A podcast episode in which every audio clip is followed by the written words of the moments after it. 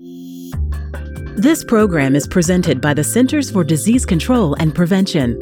Hello, I'm Charlotte Kent, Editor in Chief of CDC's Morbidity and Mortality Weekly Report. Thanks for joining me for MMWR's weekly COVID 19 briefing for the last issue of 2020, released on December 31st. In this episode, I'll discuss six MMWR COVID 19 reports. In the first, I'll describe interim recommendations from the Advisory Committee on Immunization Practices for the second COVID 19 vaccine available in the U.S. The second report focuses on ACIP's recommendations for the next phases of who should receive COVID 19 vaccines. The third report describes how antigen tests can be fast, but sometimes require a second test to confirm the result.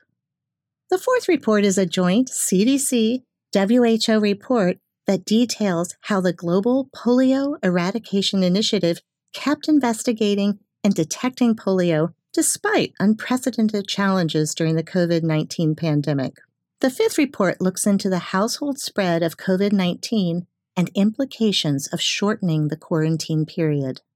The last report is a COVID 19 stat that illustrates how COVID 19 rates changed over time by age group and highlights crucial data to drive public health action. On December 18, 2020, the Food and Drug Administration issued an emergency use authorization, or EUA, for the Moderna COVID 19 vaccine. The Moderna vaccine is the second authorized under an EUA for the prevention of COVID 19 in the United States. On December 19th, ACIP issued an interim recommendation for use of the Moderna COVID 19 vaccine in people aged 18 years and older. Vaccination consists of two doses at four weeks apart. Use of all COVID 19 vaccines authorized under an EUA should be implemented in conjunction with ACIP's interim recommendations for allocating initial supplies of vaccine. By December 18th, two COVID 19 vaccines were authorized for emergency use in the United States the Pfizer BioNTech vaccine and the Moderna vaccine described above. However, demand for COVID 19 vaccines will exceed supply during the first months of the national vaccination program. On December 1st, ACIP recommended that healthcare personnel and residents of long term care facilities be offered COVID 19 vaccination first in Phase 1A of the vaccination program.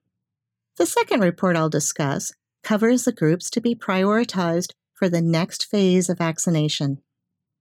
On December 20th, ACIP recommended that in Phase 1B, vaccine should be offered to people 75 years of age and older and frontline essential workers who are non healthcare workers. In Phase 1C, people aged 65 to 74 years, people aged 16 to 64 years with high risk medical conditions, and essential workers not recommended for vaccination in early phases should be offered vaccine. These recommendations for phased allocation provide guidance for federal, state, and local jurisdictions while vaccine supply is limited. In its deliberations, ACIP considered scientific evidence regarding COVID 19 epidemiology, ethical principles, and vaccination program implementation considerations. ACIP's recommendations for COVID 19 vaccine allocation are interim and might be updated based on changes in FDA authorization for COVID 19 vaccines, changes in supply, or changes in rate of disease. Antigen tests to detect SARS CoV 2 can provide results within 15 minutes but there are limited data on test performance in asymptomatic and symptomatic people. A CDC supported investigation evaluated performance of a Sofia rapid antigen test for SARS CoV 2 at two universities in Wisconsin by comparing it with the performance of a real time reverse transcription polymerase chain reaction test, or PCR, and viral culture. Among people reporting COVID 19 symptoms at the time the samples were collected, the Sofia antigen test was less accurate than previously reported. One in five patients with symptoms and confirmed COVID 19 received negative rapid antigen results. For people who were asymptomatic at the time samples were collected, a negative antigen test indicated that the patient was unlikely to have COVID 19 and would not require confirmatory testing. However, many false positive antigen test results were observed in asymptomatic people, which is when someone tests positive but does not have the virus. To account for this, CDC recommends confirmatory testing for people without symptoms who receive a positive antigen test result.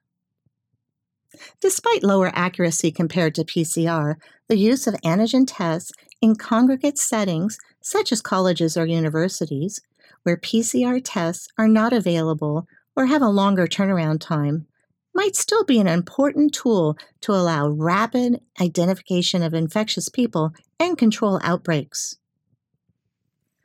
CDC currently recommends two options to reduce the duration of quarantine for close contacts who don't have symptoms. The first option is that quarantine can end after 10 days without a SARS CoV 2 test. The second option is that quarantine can end after seven days if a person has had a negative test result and no symptoms a 14 day quarantine of all close contacts who are exposed to a person with COVID 19 is still the most effective strategy to reduce the spread. An ongoing CDC study of household transmission of COVID 19 found that household contacts who did not have symptoms and had negative tests through a seven day quarantine period had almost a 1 in 5 chance of having symptoms or a positive test in the next week. Limiting quarantine to 7 or 10 days rather than 14 days carries some risk for further COVID 19 spread. Those who leave quarantine before day 14 should avoid close contact and wear masks when around others to minimize the risk of spreading COVID 19. Since March 2020, the COVID 19 global pandemic has hurt poliovirus surveillance activities worldwide by disrupting or delaying routine surveillance and laboratory operations, reducing the number of tests performed, extending the time between sample collection and testing, diverting resources and personnel, and interrupting eradication efforts. The Global Polio Eradication Initiative or GEPI, supports poliovirus surveillance to detect and monitor polio outbreaks around the world. As surveillance data is critical to informing polio response activities, GEPI has adapted by updating surveillance strategies, developing informational dashboards, and innovating approaches to move samples across national borders. Despite the increased challenges of operating during the COVID 19 pandemic, GEPI remains committed to eradicating polio. MMWR's feature, COVID 19 Stats, highlights critical data to drive public health action. This week's COVID 19 stats illustrates rates of COVID 19 cases from the beginning of March to mid November 2020 by age. During this time, the COVID 19 pandemic affected people of all ages.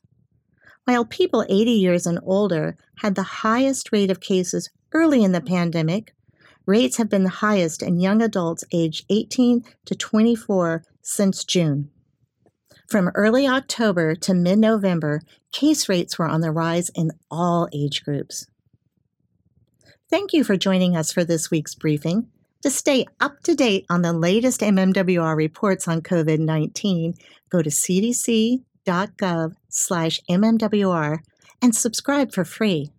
You can also subscribe to this podcast on Apple Podcasts, Spotify, Stitcher, and Google Podcasts. Stay safe and stay well. For the most accurate health information, visit cdc.gov or call 1 800 CDC Info.